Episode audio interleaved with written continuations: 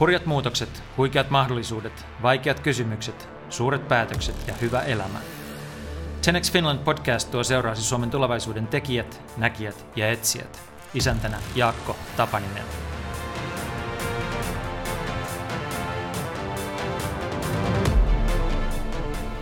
Jani Leinonen varasti ja mestasi Ronald McDonaldin, avasi taiteen supermarketin ja perusti tottelemattomuuskoulun. Hän on sukupolvensa katuuskottavimpia ja kansainvälisesti menestyneempiä suomalaisia kuvataiteilijoita, jonka työt kiinnostavat niin keräilijöitä kuin suurta yleisöäkin. Parhaimmillaan hänen taidehankkeensa saavat miljoonien, jopa kymmenien miljoonien yleisöjä. Keskustelemme tässä podcastissa taiteen lisäksi Amerikasta, räpistä, feminismistä, startuppien etiikasta ja kyseenalaistamisen taidosta. Pysähdymme erityisesti sen äärelle, miten vaikeista asioista voi puhua niin, että mahdollisimman moni kuuntelee. Miten rakennetaan teos, jonka olennainen sisältö on ihmisten reaktio siihen. Hyviä kuunteluhetkiä.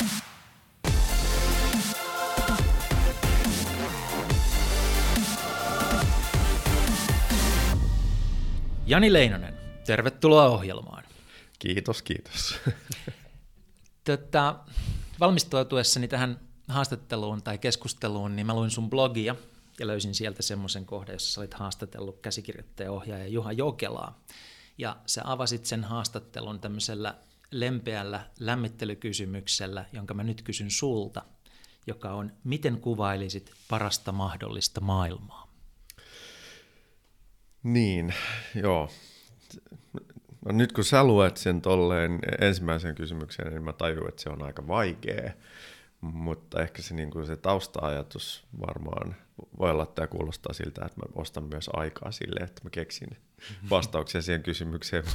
mutta, mutta kuitenkin että mun ajatus ehkä tuon kysymyksen taustalla oli se, että, että mulla on, oli silloin ja on edelleen sellainen olo ja ollut varmaan niin kuin aika pitkäänkin, en tiedä, ehkä jopa vuosikymmeniä sellainen ajatus, että, että, että Suomessa on jotenkin silleen vaikea kuvitella tai mahdollisuuksia. Niin kuin, että se, niin kuin, julkisen keskustelun rajat on hirveän tiukat ja, ja niin kuin, utopian ajatus on hirveän vieras. Ja, ja ehkä mun mielestä se voi olla, että se on pikkasen muuttunut nyt tässä en tiedä, viimeisen viiden tai kymmenen vuoden aikana, mutta, mutta en mä tiedä, voiko se olla muuttunut vaan niin kuin tämän niin kuin nykyisen hallituksen aikana, mutta just niin kuin ihan vasta viime aikoina. Mutta silti ei se ole poistunut se niin kuin fiilis, että mä kuvittelen, että 70-luvulla esimerkiksi, kun mä olin nuori, niin mä en tiedä, mitä se käytännössä oli, niin oli enemmän mahdollisuuksia kuvitella erilaisia yhteiskuntajärjestelmiä tai erilaisia tapoja toimia. Ja voi, voi olla, että vaan siis tämä on täysin romantisoitu ajatus. Todennäköisesti 70-luvulla oli vaan niin kuin paljon konservatiivisempaa ja jähmeempää yhteiskunta muutenkin, ja siksi oli jotenkin niin kuin, ehkä helpompikin kuvitella uudistuksia. En mä tiedä, mutta et ehkä se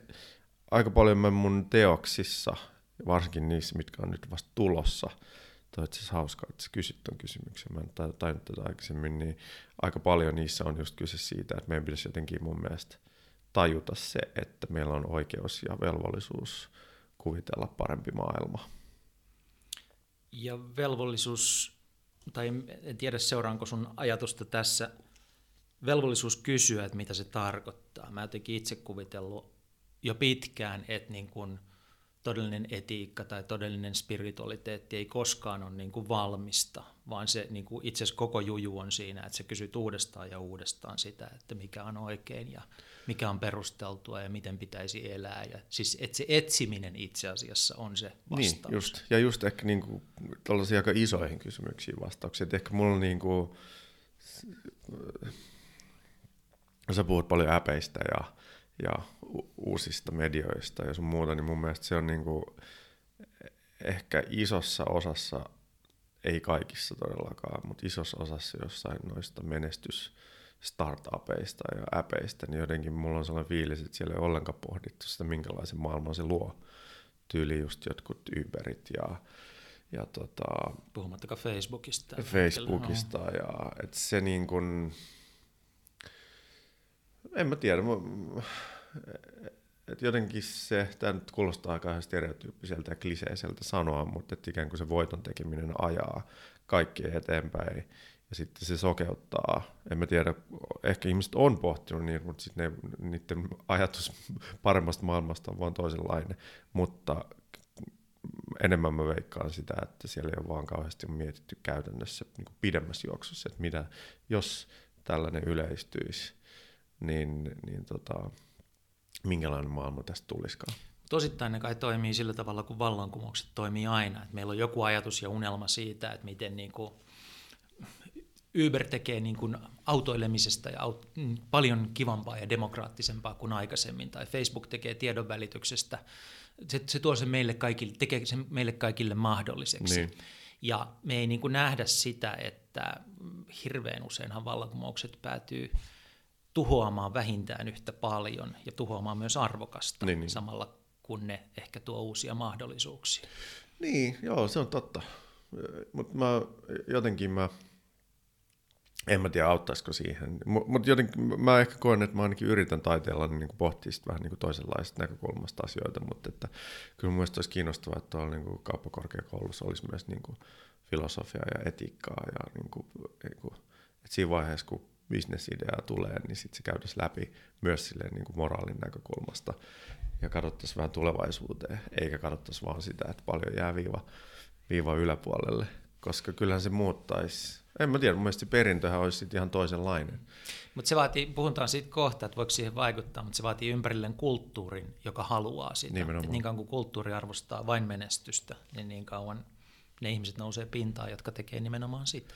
Niin, mutta toi vielä palatakseen tuohon ensimmäiseen kysymykseen, mä, se on siis, tavallaan se on, se on tosi vaikea välillä jopa mahdoton kysymys, mutta et jotenkin mä oon, kun, kun mä oon aika vasemmalla, niin sit mä oon yrittänyt miettiä sitä, sitä mun omaa niin kuin poliittista näkökulmaa jostain niin kuin uudesta. E, no, ehkä tämän, otetaan tämä taide tälleen metaforaksi tähän, että kun hy, suurin osa suomalaisista ja maailmallakin tämä sama asia tapahtuu, kun, kun sä sanot tai kerrot, että sä oot taiteilija tai, tai varsinkin nykytaiteilija, niin sitten ihmisten reaktiot on niin kuin aika sellaisia ennakkoluuloisia. Et siellä on niin kuin, laidasta laitaa, mutta usein se on tällaista vähän niin kuin Toni Halmemaista reagointia siihen, että, että, että mä käyn paskaamassa vaan johonkin mm, mm, kypärään mm. ja laitan sen tonne kiasmaan, niin siellä on sitten kukkahattu tädit ihmettelemässä, että vau, wow, onpa hieno ja, ja saisin siitä miljoonan. Et se on sellaista niin kuin, mä en tiedä, miten sitä kuvailisi, mutta sellaista niin kuin, että se on jotain mikä ei kiinnosta ketään ja, ja se ei kosketa ketään. Ja siinä vaiheessa, kun ne kuulee, että joku on taidetta, niin onkin silleen, että ah, okei, okay, unohda, en mä, en mä halua tästä puhua.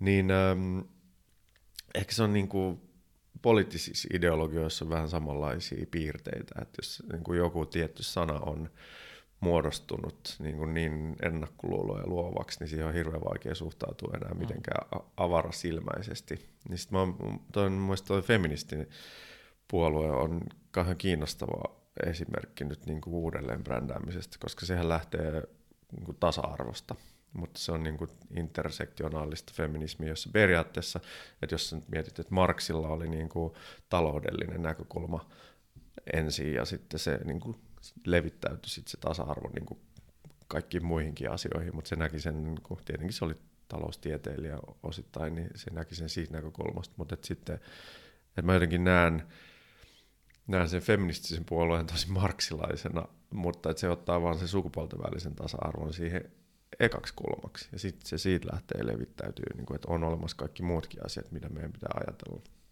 Ja mun se on kiva niin kuin uudelleenbrändäys niin kuin vasemmistolaisuudelle, että se niin kuin, tuleekin joku jotenkin silleen helpommin, että okei, että totta kai sukupuolten tasa-arvo. Että kyllä me niin kuin iso osa ihmisistä allekirjoittaa sen, iso osa tietenkin myös ei allekirjoita, mutta siihen on hirveän helppo lähteä mukaan. Ja, ja, ja sitten sun ei tarvitse heti lähteä puhumaan Marksista ja, mm-hmm. ja tota, kommunismista ja sun muusta tällaisesta. Ne on niin kuin, voi olla, että mä oon käsittänyt täysin väärin, mutta se mitä mä nyt olen siitä lukenut, niin se on niin kuin jotenkin todella koskettaa mun sydäntä vasemmistolaisena se niin kuin uudelleen brändäysprojekti, mikä niillä on, että se on niin kuin hienosti tehty. Sussa mun mielestä kauhean kiinnostavaa, ja tähän mä haluaisin, tän äärelle mä haluaisin pysähtyä nyt hetkeksi, on se, että, että sä kuvailet itseäsi vasemmistolaiseksi, mutta sulla on niin kuin pakkomielteisen intohimoinen suhde Amerikkaan. Mun mielestä nyt vaikuttaa siltä. Ja mä haluaisin tietää, että, että mi, miten se alkoi? Mi, millä tavalla sä, sä oot Hyvinkäällä kasvanut, oliko näin? Joo. Ää, niin hyvinkääläinen poliisin poika. Niin mi, miten Amerikka tuli sun elämääsi? Miten se vallotti niin suuren alueen sun mielessäsi?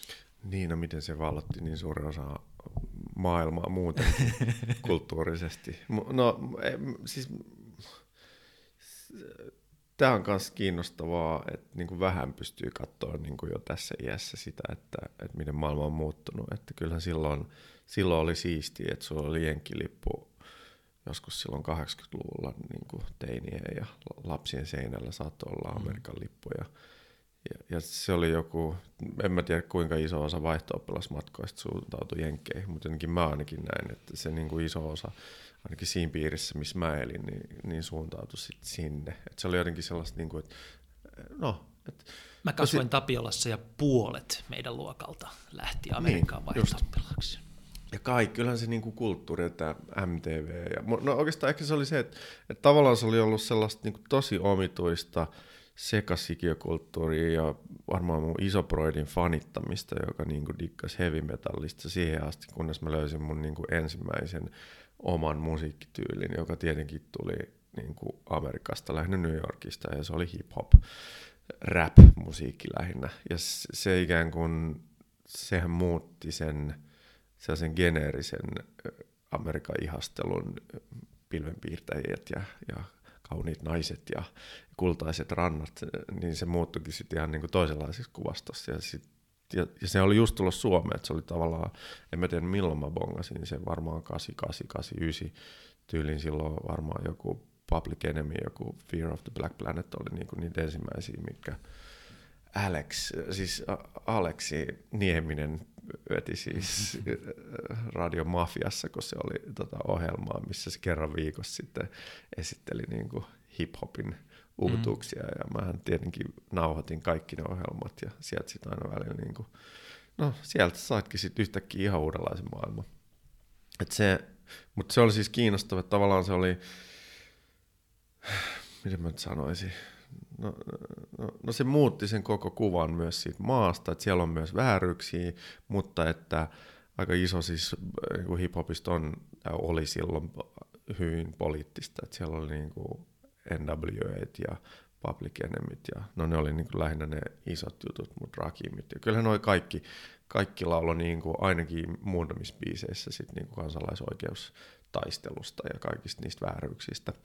Niin jotenkin se oli, se olikin jotain ihan muuta kuin se peruspoppi mitä niin kuin muuten kuuli. Ja Miten tämä ajoittuu sun elämässä? Sähän olit vaihto jossain vaiheessa, eikö ollut? Joo, mutta mä olin vasta yliopistossa. Ai sä oli yliopistossa? Mä olisin lähtenyt, mulla oli tarkoitus lähteä tota, lukiossa, mutta ei sitten vaan löytynyt rahaa sen verran. Että... Joo. Miten sitten tota, jossakin vaiheessa pelasit amerikkalaista jalkapalloa. Oliko Joo. se ennen vai jälkeen tämän Amerikan reissun? No mä sanon vielä, että toi hip-hop ja sitten se taide, okei, okay, kyllä mä siitä graffititaiteesta jotenkin ne yhdisty toisiinsa, mutta mä en jotenkin ajatellut, että se, se niinku, kun mä halusin silloin olla jo taiteilija. Okay. Et ne ei oikein yhdistynyt vielä niinku tää niinku hip-hopin viesti ja sitten se, ta, niinku, se oli vähän sellaista jotain Kallen Kallella. Et mä olin niinku superkonservatiivinen sit siinä taidemaussa silloin, mm. silloin, kun mä sen hip-hopin löysin. Ja siinä meni varmaan niin kuin kymmenen, kymmenen vuotta vähintään ennen kuin mä sitten tajusin, että näillä on jotain tekemistä toistensa kanssa. Mutta joo, siis en mä tiedä, lukiossa mä pelasin sitten jenkkifudista ja, ja no mä kävin kyllä Jenkeissä sitten jenkkifudis, tota, t- mitä me oltiin siellä, varmaan kaksi-kolme viikkoa se, se, se niin kuin Florida State University, tai siis mä olin maajoukkueessa, niin me mentiin sinne treenaa, oli jotain kuusi nuorta – ja, ja me käytiin siellä sitten niinku treenaamassa. Se oli eka kerta, kun mä kävin Jenkeissä Floridassa ja se oli, se oli, se oli niin ihanaa. Mutta jotenkin siis lop, tälleen kun katsoo taaksepäin, niin se oli sitä niin kuin kauheinta, stereotyyppisintä niin kuin Amerikkaa, mitä löytyy. Mitä paikkaa sä pelasit? Mä olin cornerback ja sitten mä olin tota, receiveri. Joo, ja, ja sitten Kiinniuttaja. Joo. Joo. Mutta se oli siis se, kaikki, vähän, niin ne kaikki ne brändit, se fanitus, että pääsitkin johonkin Wendysiin ja pääsitkin Taco Bellsiin syömään. Ja niin kuin se, niin kuin se niin kuin täysin kritiikitön niin kuin brändien fanittaminen, niin kyllä se oli siis ihan täysin arkipäivää silloin, kun mä kävin siellä ekan kerran lukiossa. Okei. Okay. Ja nyt mä yritän edelleen saada näitä asioita jollakin tavalla järjestykseen. Varmasti nämä menee todellisuudessa täysin kaikki päällekkäin, mutta kuuntelit sä siinä vaiheessa jo sitten NWAta ja Public Enemy? Joo, joo, mutta tämä oli sitten Mutta sä rakastit niitä brändejä ja kuuntelit näitä niin. ja pelasit. Siis mä löysin ne niin kuin ala-asteella, että yli joskus viidennen ja kuudennen luokalla on niin kuin rapin. Joo. Se East Coast ja West Coast molemmat oli. Public Enemy ja NWA oli, ja sit niin kuin, oli, oli niin kuin ne ykkösbändit. Ja Easy oli ehdottomasti mun oh. suosikki. Mä oon lukenut, että sulle sit vuonna 1992 Los Angelesin mellakat ja Rodney King oli tärkeä kokemus. Joo, noin? joo, siis mä en tiedä, sehän oli siis Yle ilmeisesti sitä uutisoi, koska musta tuntuu, että meillä ei ollut 92 vielä, oliko se edes kolmatta televisiokanavaa täällä. No kyllä mäkin muistan suorana kattoneen niistä televisiosta. Kun... Joo, no muistan, se oli siis tosi kova juttu, pelkästään se, niin kuin, se että se saatiin videolle. Se oli, ja jos nyt miettii tähän päivään, niin se oli ensimmäinen niin kuin, tällainen, mitä mä nyt sanoisin, kotivideo, joka levisi ei sosiaalisessa mediassa, vaan mm. niin kuin lähti niin kuin yhtäkkiä, joku kuvaskin omalla kamerallaan todisteita vääryyksistä ja siitä saatiinkin todisteita sitten sit tota, poliisiin vastaan, joka tietenkin sitten tyypilliseen amerikkalaisen tapaan niin ei johtanut mihinkään, paitsi mellakoihin, kun poliisit vapautettiin. Mutta joo, siis se oli, miten mä oon, mitä 92, 91, mä oon ollut siis niinku, mä oon ollut niinku 12. Mä oon ollut siis todella nuori Ai niin, sä oot niin nuori. Joo. Niin mä vähän siis, no joo, siis mä seurasin sitä todella aktiivisesti. Ja jotenkin ehkä se, musta tuntuu, että se näkyi sit siellä niinku hip-hop-puolella kanssa, että siitä varmaan puhuttiin aika paljon. Mm.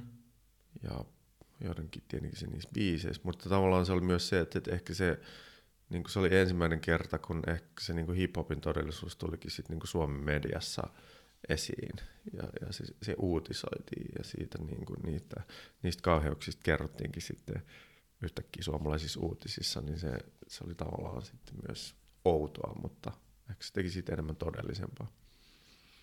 Joo. Mut Sä mä... oot joskus sanonut, että, että niin kuin, se, ainakin sen kuulostaa hyvältä tarinalta, että sillä hetkellä sä päätit, että susta tulee kansalaisoikeusaktivisti. Joo, siis mä halusin, mä en tiedä oliko se se hetki, se vaikutti varmaan siihen, mutta se oli jotenkin ehkä se hip-hop ja, ja koko se niin kuin skene, mitä mä seurasin niin paljon, että mä ikään kuin halusin olla kansalaisoikeusaktivisti. No miten sä valitsit sitten välineeksi taiteen? Miten susta tuli taiteilija, kuvataiteilija? Niin, no, siis tavo- mä veikkaan, että kaikilla on varmaan sellainen niin kuin vaihtoehtoja jossain vaiheessa, että miten niistä tulee että tulevaisuudessa unelma-ammatteja. Niin mulla oli tietenkin joku ammattiurheilija ja sitten olisi joku se aktivisti ollut. Ja sitten tietenkin ykkösenä mulla oli varmaan sit taiteilija. Mutta se taas, se oli jännittävää, miten se ajatus siitä, taite- ehkä se taiteen ajatus niin muuttunut kaikista eniten tässä niin kuin, sieltä nuoruusvuosilta. Että se oli jotain sellaista niin kuin, kauhean nousukas maista, että mä ajattelin, että se on jotain hienoa ja ylevää ja siellä on hieno lifestyle ja, ja tota, se on jotain niin kuin, pa- vähän parempiin piireihin ja parempiin viineihin Siis anteeksi, niin meinaat sä, että sä sen takia hakeuduit Ei, se oli, niin, se oli, totta kai se oli siis kaikki mukana. Mä rakastin siis sitä piirtämistä ja sitä maalaamista, mm. mutta totta kai, siis kyllähän se, en mä voi valehdella, että se oli vaan niin kuin sitä, että kun sä luet taidekirjoja ja, ja. luet sitä historiaa, niin kyllähän se niin kuin kertoo aika paljon siitä menestyksestä, mitä ne taiteilijat sitten koki. Ne pääs Gallen Gallelet ja Edefeltit Pariisiin ja kiersi ympäri maailmaa ja Afrikkaa. Ja, että se ikään kuin, siinä oli jotain sellaista, mä vähän niin kuin, niin kuin jollain häpeällä sanon, että sellaista tosi niin kuin nousukasmaista. Ja ehkä sieltä Hyvinkäältä niin kuin pois pääsemistä. Mulla on niin kuin työläisvanhemmat, niin se oli jotain sellaista, että mä halusin irti myös siitä niin kuin pikkukaupungin meiningeistä. Ja se New York oli sitten niin kuin se, mihin mä sitten todellisuudessa sit halusin. Mutta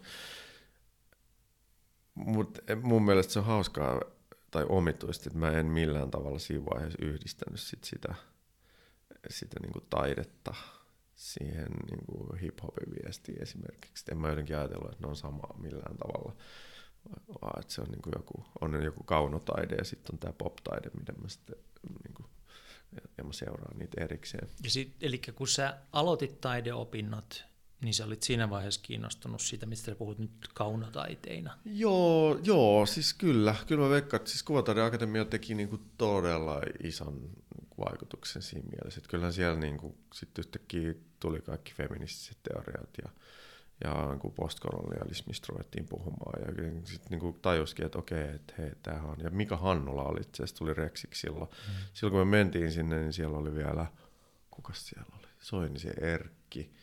Ja, ja siellä oli aika paljon sitten vanhaa koulukuntaa. Et me oltiin varmaan vähän siinä niin kuin, mitä mä nyt sanoisin, modernismi oli kuolemassa ja, ja sitten niin seuraava sukupolvi oli tulossa vasta sisään. Et se oli vähän sellainen, niin kuin, kundit oli sellaisia alkoholisti machoja siinä vaiheessa, kun me mentiin mm-hmm. sinne. Ja, ja sitten se oli tosi klassista. Meillä oli siis vuosi esimerkiksi hiilipiirtämistä, mikä me sitten onneksi saatiin loppumaan protestoiden.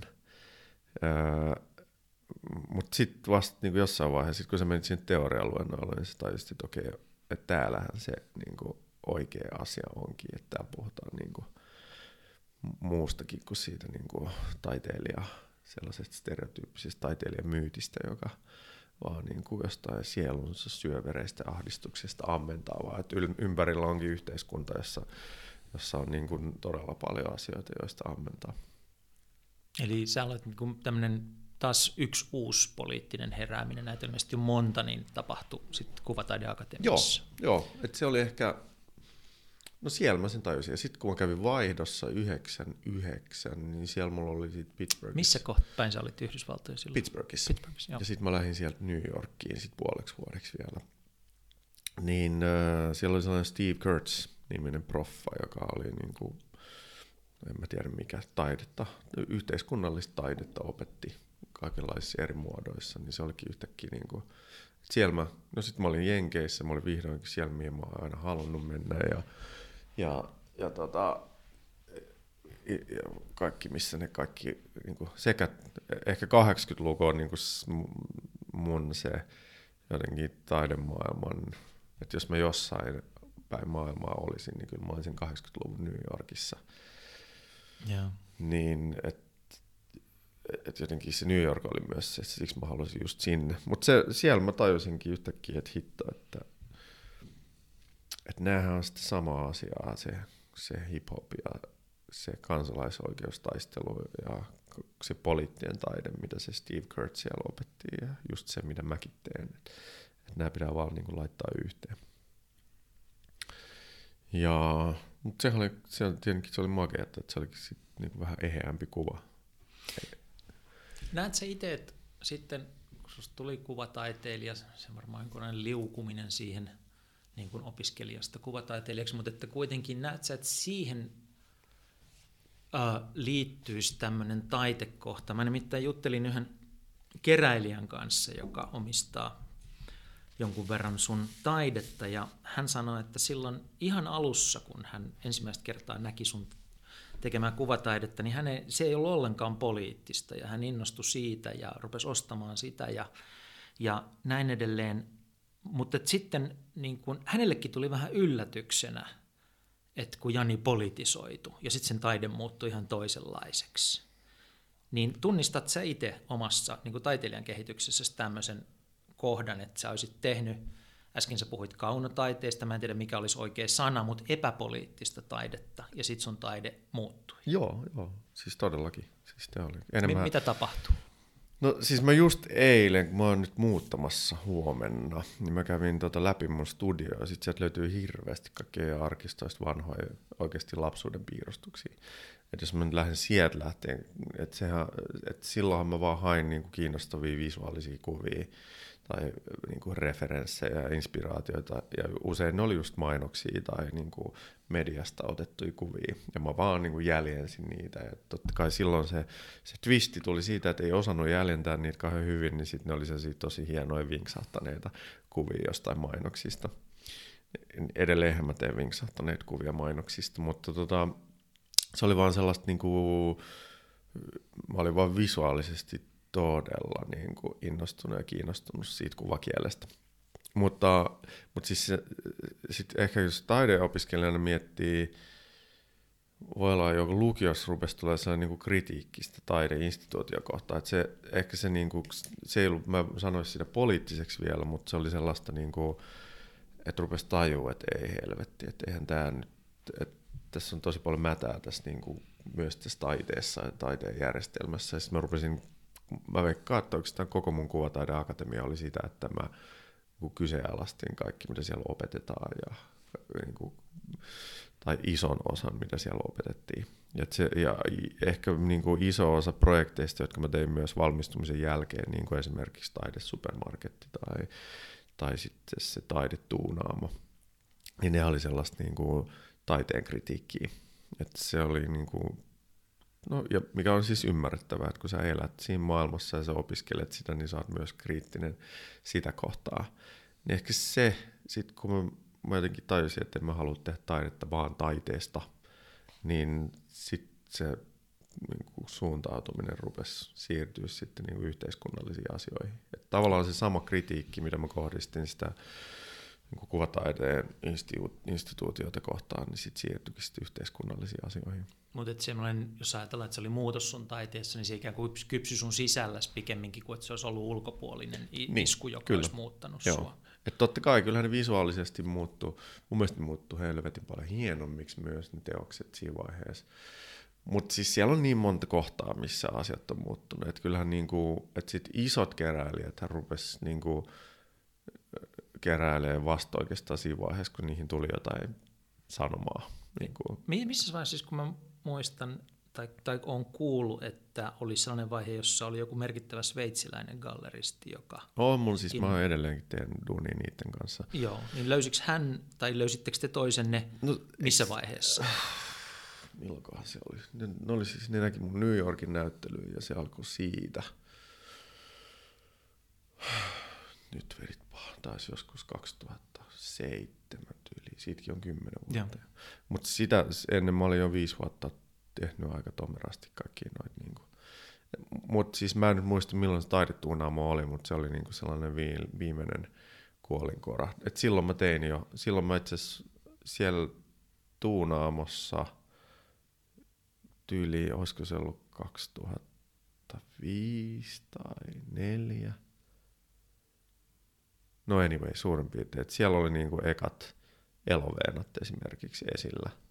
Et ja siinä vaiheessa niinku, ne rupes, se kritiikki rupesi kohdistumaan niinku brändeihin vähän. Ja. Tai musta tuntuu, että se eloveenan lähtökohta ei ollut mikään, eikä edelleenkään ole, siis mikään niinku korporaatiokritiikki, vaan enemmänkin se, että se oli vaan kiinnostava hahmo, mitä ei ollut oikeasti muutettu 50 vuoteen miksikään niin se olikin kiinnostavaa lähteä sit sitä, niin kuin, ehkä se oli niin kuin enemmänkin suomalaisen yhteiskunnan niin kuin arvojen ja myyttien niin kuin purkamista. Mutta silti niin kuin, mun mielestä se menee niin kuin poliittiseen. Mutta siinä vaiheessa, kun tämä sveitsiläinen galleria löysi sut tai teille syntyi synty suhde, niin sä teit jo tätä poliittisesti aktiivista joo, joo, taidetta. kyllä. Koska mä oon sitten kuullut myös, ne oli itse että... tosi rankkoja ja silloin niin. ne varmaan rankempia kuin tällä hetkellä. Mutta sitten kuitenkin se, että sä sait maineikkaan galleristin, niin nosti sun hintatason kolminkertaiseksi. Joo, totta kai. Näin Eli tämä, niin kuin, tässä on tiettyä ironiaa nyt, että sä toisaalta alat tehdä rankempaa kuin koskaan ja toisaalta sit muuttuu kalliimmaksi kuin Niin, koskaan. joo, siis kyllä, totta kai. No siis ehkä se oli myös sille, että, että se oli sellainen niin kuin eliittigalleria, tai on edelleen eliittigalleria, niin Mikä sen nimi on? äh, Gmurczynska, Okay. se on siis vanha puolalainen, Puolas perustettu, ja siis alkoi niin kuin, toi Eurooppa on siis niin kuin venäläiset konstruktivistit aikoinaan se niiden niin kuin iso äiti. Joo. Nyt siellä on sitten kolmas sukupuoli, sukupolvi pyörittämässä sitä. Öö, Mutta siis joo, mun, mun duunit oli siis, nehän oli, silloin kun ne mut löysi, niin ne oli varmaan aika paljon rankempia, mitä ne sitten oli sit niiden näyttelyissä. Et totta kai kyllähän ne rupesi sitten niinku sanoa, että, että hei me ollaan Sveitsissä, ei me voidakaan laittaa tällaista esiin ja, ja tämä on vähän niinku liikaa. Että kyllä ne rupes, sieltä tuli aika paljon vallankäyttöä siinä mielessä. Että totta kai ne ajatteli omia myyntejänsä, niin nehän, ne rupes sitten niinku, mutta aika yksinkertaisetkin asiat, esimerkiksi niinku, mitä se nyt ei suostunut laittaa. No mulla on sellainen niinku uskonnollisia symboleja tota, käsittelevä sarja, missä mä niinku, siellä on ristiinnaulittu Jeesus on, on maalattu Ronaldiksi ja sitten siinä on sellainen niin kuin McDonald's-kyltti, joka on kaatunut, mutta sitten kun se on kaatunut, niin se kääntyykin sitten niin kuin se on arabiaksi alla, lukee siinä, ne kaaret on tota, hyvin samanlaiset kuin, kuin Allahin kirjoitus asuu ja Buddhan ne suostu laittaa esiin sinne, mutta esimerkiksi noin kaksi teosta oli sellaisia, että ne, ei, niin kuin, ne sanoi, että ei todellakaan me ei voida laittaa. Että, että Voi käydä huonosti. niin, mutta toisaalta ne on, en mä tiedä. No joo, voi olla, mutta ne on yhden supervarovaisia monia asioiden kanssa. Vähän liiallisuuksiinkin asti.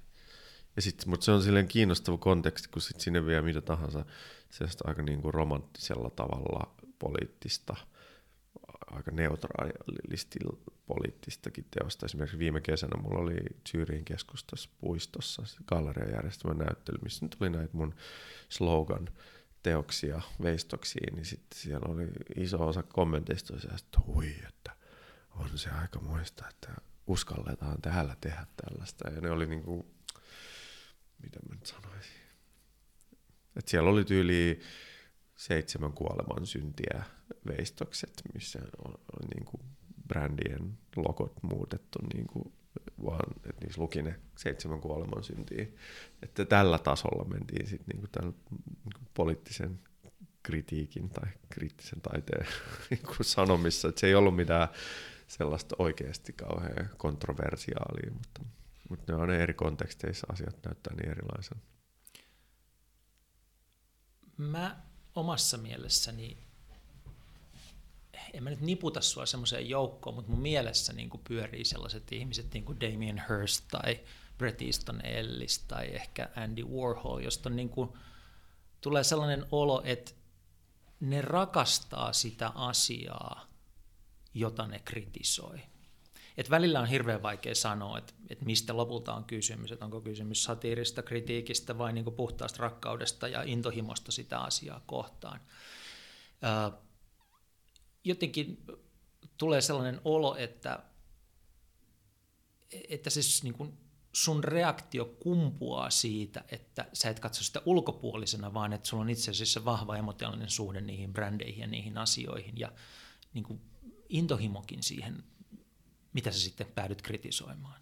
Niin, mä, mä en tiedä, miten asioita voi ulkopuolelta edes kritisoida, jos sä, varsinkin jos sä niin kuin, no, kyllä. esität kritiikkiä jotain niin isoa asiaa kohtaan kuin yhteiskuntajärjestelmää kohtaan, no joka jo. sisällä sä elät ja joka on tehnyt, niin kuin mähän tuon läpensä tämän systeemin kasvattama, niin eihän mä voi asettua sen ulkopuolelle. Mä, mä en edes tiedä, mitä hyötyä siitä olisi, tai millä tavalla sen tekisi, että sit mä muuttaisin johonkin johonkin tonne korpeen ja eläisin omavaraistaloudessa ja, ja tota, en, en mä tiedä, en mä oikein tiedä mitä se olisi. En mä, niin, se, mm. se on jotenkin niin kuin hankala kysymys se jotenkin asettuu ulkopuolelle. Mutta ehkä se, ehkä se onkin se pointti, että no mä oon miettinyt tätä yhteiskuntaa sillä tavalla, että miksi mä, että totta kai mähän niin kuin rakastan myös asioita, jotka on pahoja mulle niin, mun, ja mä en välttämättä niin kuin monet muutkin ihmiset, niin en mä osaa kieltäytyä niistä, enkä mä tiedä mikä on niin kuin parasta mulle. Niin tavallaan mä mieluusti niin kuin ajan sellaisia asioita tai rajoituksia vaikka lakeihin, jotka niin kuin estäisi mua niin kuin tekemästä pahaa itselleni. Mikä tässä nyt olisi hyvä esimerkki? No, no onko se joku niin esimerkki, että sä usein ajaudut ruuan pariin? Niin, esimerkiksi kyllä. Tai niin kuin ahneuden rajoittamista. Tai, että mehän nyt niin kuin, me ollaan aika inhimillisiä me ihmiset, niin mun mielestä yhteiskunnan tehtävä on asettaa niin kuin tietynlaisia rajoituksia meille. Et mä en sillä lailla usko mihinkään absoluuttiseen vapauteen, jota nyt tietenkään ei ole olemassakaan. Niin, että et tavallaan mä voin siis kannattaa sillä lailla myös asioita, jotka niin kuin ehkä niin kuin rajoittaa mua niin kuin saamasta niitä asioita, joita mä rakastan, mm. koska ei ne aina ole hyvää mulle. Mutta ehkä niin kuin, mutta nämä on, e, e, on vähän monimutkaisia tälleen kelaamatta availla, mutta ehkä se, mitä mä oon tässä viime aikoina ajatellut, on, että se on niin kuin, me ollaan aika sokeita myös meidän omalle ideologiallemme. Et se on myös niin kuin se, että sä sisäpuolelta esität kritiikkiä jotain kohtaan, niin se on niin kuin ainoastaan fiksua ja sä yrität sille vähän niin kuin nähdä sen, niin kuin, että mitä sä oot ja mitä niin kuin, No, no sanotaan, että meillä on nyt esimerkiksi rasistinen yhteiskunta, että tähän nyt niin kuin, no Suomi erityisesti on niin, niin kuin vitivalkoinen ja, ja kaikki, kaikki jotenkin, mitä tässä niin kuin, kaikki perustuu jotenkin sille valkoisuudelle ja me ei tietenkään myönnetä sitä myöskään, koska meillä on joku tällainen omituinen identiteetti, että me, me ollaan se, joita on sorrettu, että Ruotsi mm. on sortanut ja Venäjä on sortanut ja niin kuin tämä on meidän oma kolonialismi, esimerkiksi nyt meidän omia vähemmistöjemme kohtaan, niin on sellainen, niin kuin, että eihän kukaan sitä oikein myönnä virallisesti ainakaan. Mutta se on niin kuin, että se, että miten sokeita me ollaan sille, mitä me ollaan, myös niin kuin, no just mä, mä kävin siis mun kirjahyllyn läpi tuossa no mitä siitä nyt on, kolme viikkoa sitten suurin piirtein. Ja sitten mulla on jotenkin sellainen ajatus, että kyllä mä niin kuin olen suht niin kuin progressiivinen ja tiedän myös niin kuin näistä postkolonialistisista jutuista niin kuin jonkin verran. Mutta silti ehkä se niin kuin parin sadan niiden joukosta mä löydän kolme kirjaa, joita ei ole kirjoittanut mies tai niin kuin valkoinen ihminen. Ja se kolme on niin kuin todella vähän. Ja sitten mä no, tavallaan mä rupesin katsoa niin kuin läpi koko elämää. Et se, se on niin kuin niin kuin, että valkoisten ihmisten koulukirjat, jotka kertoo valkoisten ihmisten tarinoista ja valkoisten designereiden design-tuotteita koti täynnä. Ja, et, et se niin kuin, mutta eikö se ole niin, että sä kuitenkin olit lukenut James Baldwinia nuorena?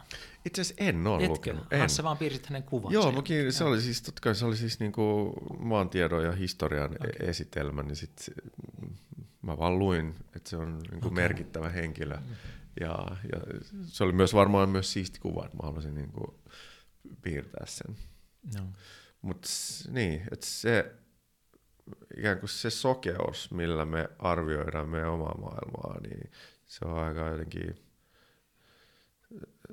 se on, se on vähän hankalaa. Et me on myös aika vaikea myöntää meidän ongelmiamme, koska me emme edes tiedetä, mitkä ne ongelmat on. Ja eihän kukaan, varsinkin niin kuin yhteiskunnallisesti hankalat asiat ja sellaiset asiat, joissa hyödyt jostain epätasa-arvoisesta yhteiskunnasta, vaikka nyt miehenä tai valkoisena ihmisenä, niin, niin niitä on hirveän vaikea myöntää, että, että mä oikeasti onkin se, joka saakin tästä nyt niin oikeasti sen niin kuin paremman leivän pöytään sen takia, mitä mä oon.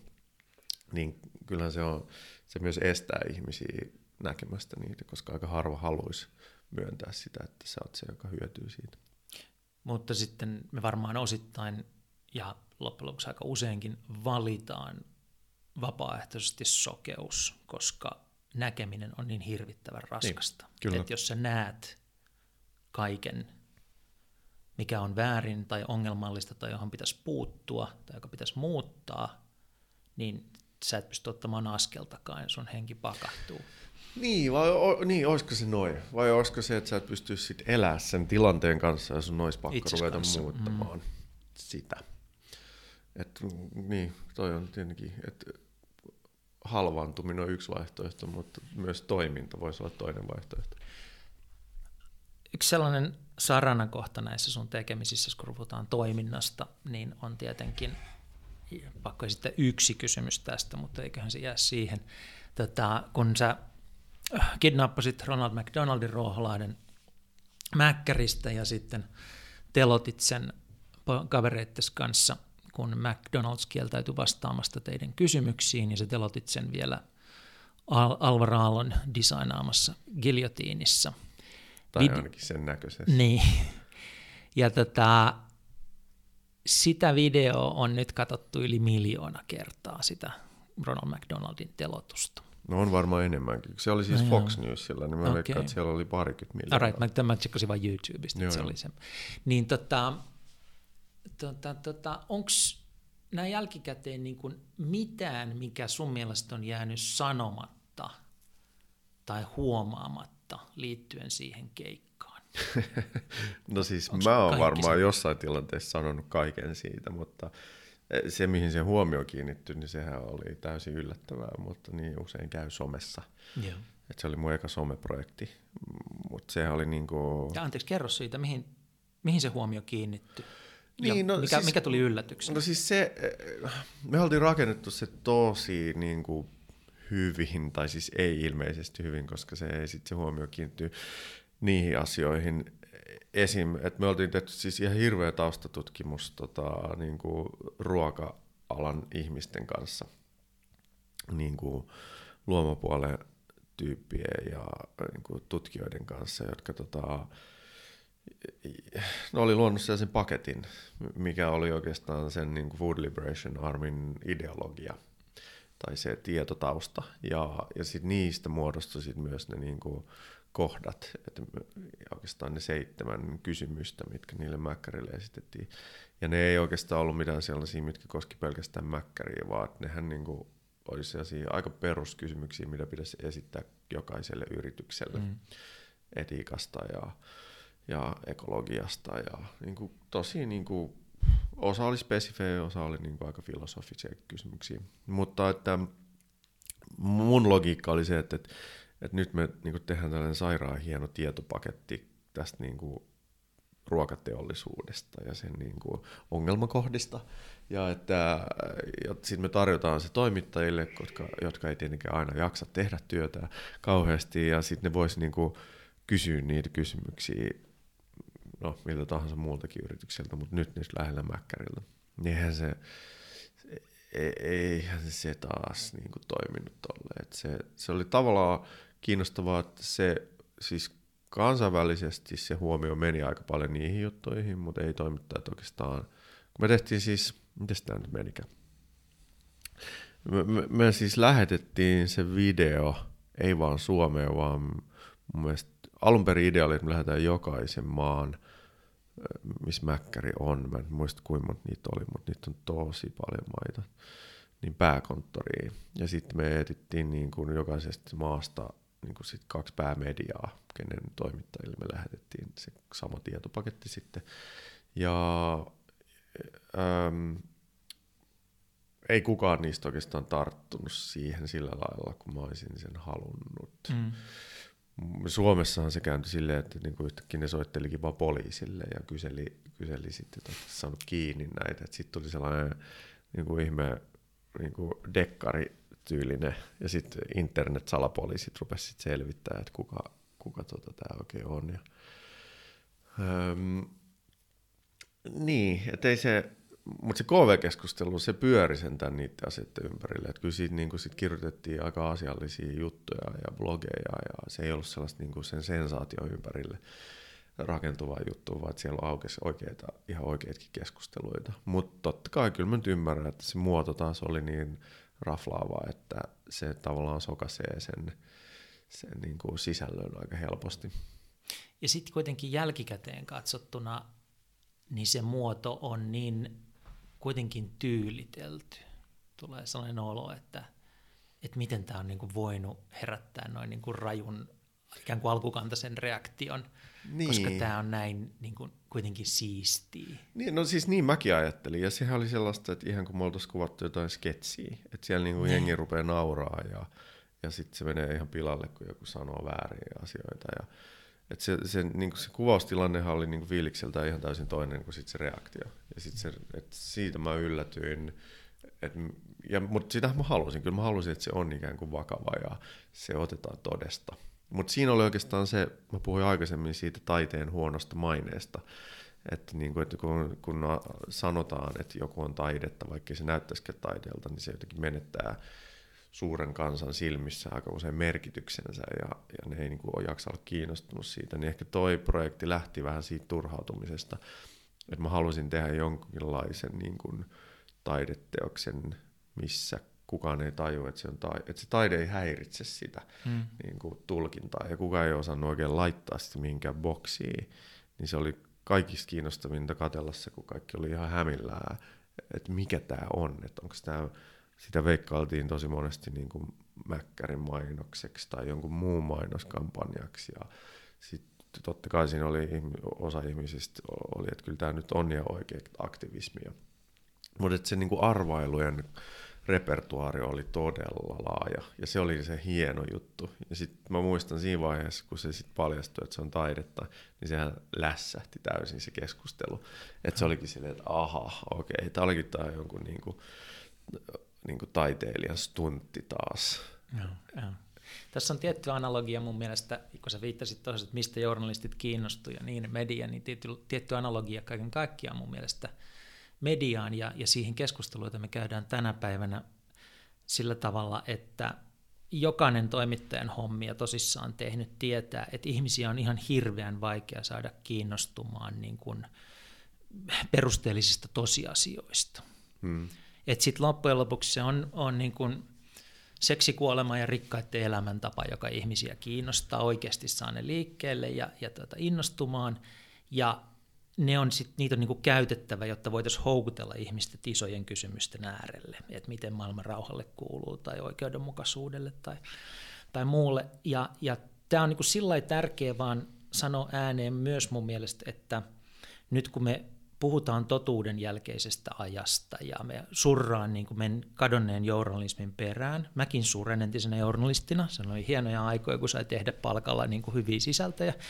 Mutta niin kuin samaan aikaan mä niin kuin kuitenkin on niin kuin kriittinen sitä keskustelua kohtaa sillä että hirveän paljon siitä, mitä me sanottiin aikaisemmin journalismiksi, niin oli kaikkea muuta kuin journalismia. Koska niin kuin se journalismin kova syvä ydin ei kiinnosta kuin aika pientä osaa ihmisistä. Ja nyt tässä on minusta tietty analogia tähän niin kuin sun pyrkimykseen taiteen keinoin puhua ihmisille, saada ne kiinnostumaan oikeista tärkeistä asioista – että niin kuin just sanoit, että jos heti kun puhutaan taiteesta, niin sit, että se marginalisoituu. Niin kauan kuin se on terrorismia, niin se on kiinnostavaa. Ja tästä mun tekee, tekee mieli, mieli sun kanssa keskustella, että tota, uh, miten, mitä sä oot oppinut ajattelemaan niistä niin kuin melkein niin kuin taktisen tason jutuista? Miten sä näet sen siis, että kun sä lähestyt jos, kun sä haluat vaikuttaa maailmaan taiteen keinoin, niin mitä sun pitää ottaa huomioon, jotta sua kuunneltaisiin? Tuossa äsken sä sanoit, että se taide ei saa näyttää taiteelta. No saa se välillä. Et ky- se on myös, kyllähän sillä taiteellakin on niin kuin omat asiat kerrottavana, mutta tota, hyvin usein se taide vaan se kiinnostaa tota niitä ihmisiä, jotka, jotka siellä käy joka tapauksessa. Et se on niin kuin jos sä haluat saavuttaa sen tietyn yleisön, niin se on just sitä taidetta, sitä perinteistä taidetta, mitä sä teet. Mutta, mutta on nyt vähän tällainen niin kuin taidekäsitysjuttu, että mitä se taide nyt on. Et mulla on taas niin kuin hyvin laaja ajatus siitä, että mitä se taide on. Että jos mä oon tekemässä leffaa tai kirjaa, niin kyllä se edelleen on sitä mun samaa taidetuotantoa. Mutta toi sun kysymys on taas niinku, se on yhtä mahdoton melkein kuin se niinku, sun ensimmäinen kysymys, koska toi on niin laaja. Mutta no okei, mä voin lähteä silleen, Mulla, jos mä lähden tekemään taideprojekteja, niin ne lähtee hirveän eri näkökulmista. Ja se on tosi kiinnostavaa niin kuin miettiä esimerkiksi, mitä eroa niissä on. Et välillähän mä saan sellaisia tilaustöitä, että joku tulee esimerkiksi niin kuin Suomen kulttuuriinstituuttiin Unkarissa niin kuin sanoo, että me haluttaisiin sulta joku näyttely, ja, ja sitten ne ehkä saattaa ehdottaa jopa, että meillä olisi nyt tällainen tilanne täällä, että, että hallitus on säätänyt uuden lain, joka on niin kuin kriminalisoinut kodittomuuden periaatteessa. Kodittomia siis sakotetaan siitä, että ne asuu kadulla erityisesti niin kuin Budapestin luksusalueella. Että jos tämä kiinnostaa sinua, niin olisi, olisi kiva, että teet tästä näkökulmasta meille jonkun projekti. Että meillä on tällainen galleriatila. Ja nehän ei tietenkään siinä vaiheessa, enkä mäkään tiedä, mitä se voisi olla. Mutta sitten toinen näkökulma on se, että, että mähän niin kuin itse koko ajan pyörittelen ideoita, ja ne tulee vaikka tällaisista keskusteluista tai mitä tahansa, mitä mä näen täällä, ja sitten ne niin kuin jotenkin muotoutuu. Että ne täysin mun omaehtoisesti lähtee siihen suuntaan, mihin ne lähtee. Niin kuin tuo Ronald-projekti esimerkiksi. Että mä vaan näin sen. Mä kävin siellä tosi usein aikoinaan siellä Mäkkärissä ja mä, se patsas oli siellä vaan niin kuin pölytty ja käyttämättömänä ja se oli mun mielestä todella hienoa ja mä mietin, että miten sen voisi niin kuin tuoda yhteiskunnalliseen, poliittiseen kontekstiin joten niin kuin jotenkin magealla tavalla. Se lähti oikeastaan tosi visuaalisesta jutusta heti liikkeelle. Mutta se Unkarin keissi, ja se on taas sellainen, että mä oon niinku turisti ja, ja helposti myös niinku kolonialisti, jos mä lähdenkin yhtäkkiä niinku toiseen maahan tekemään jotain projektia jostain toisten ongelmista. Niin, e, ja mun, mielestä se kuulosti tosi kiinnostavalta jutulta, mutta se, että niinku, että mä teen taustatyötä mä menen sinne monta kertaa ja juttelen paikallisten järjestöjen kanssa ja haastattelen tutkijoita ja kun luen siitä, niin kuin, että teen niin kuin tosi isot taustatutkimukset ennen kuin se päätyy niin kuin mihinkään se tosi spesifi idea, mikä tapahtuu siellä Unkarissa ja meidän pitää miettiä, että miten se siellä toimii ja siellä on ihan erilainen media ja minkälaista huomioon me halutaan sinne ja mitä me oikeasti halutaan. Että halutaanko me jotenkin niin muuttaa sitä lakia. Niin mitä mä nyt sanoisin, että se vaatii esimerkiksi se Unkarin keissi niin ihan hirveästi duunia ennen kuin me löydetään sieltä sellainen näkökulma, joka onkin silleen, että okei, okay, yes, että nyt tämä on kiinnostava keino kertoa tämä. Ja mikä oli siis se, että, että no itse asiassa se, niin kuin se syntyy vähän niin kuin Helsingissä, että kun täällä on, oli kaksi jonoa, jotka sama aikaan oli hyvin pitkiä, kaksi ruokajonoa. Toinen niistä oli siis, toi, kun Burger King avasi ovensa – niin ihmiset jostain syystä jonotti sinne niin kuin viikkokausia ja oli, twiittasi ja, ja iloitsi siitä, että ne olisi. Että se on sellainen niin kuin iloinen somejono, että päästään syömään jotain niin kuin brändipurilaisia. Ja sitten toisella puolella kaupunki onkin sitten se niin kuin hurstin leipäjono, jossa ihmiset, jos sä meet kuvaan sinne, niin sä hyvin helposti saat turpaa siellä ja kukaan ei halua olla siellä, kukaan ei ole iloinen, että ne joutuu olemaan siellä. Että se on niin kuin, se fiilis on täysin toisenlainen ja se on jotenkin niin kuin kauhean, niin kuin, jopa niin kuin kauheata ajatella, että jos ne laittaisi vierekkäin.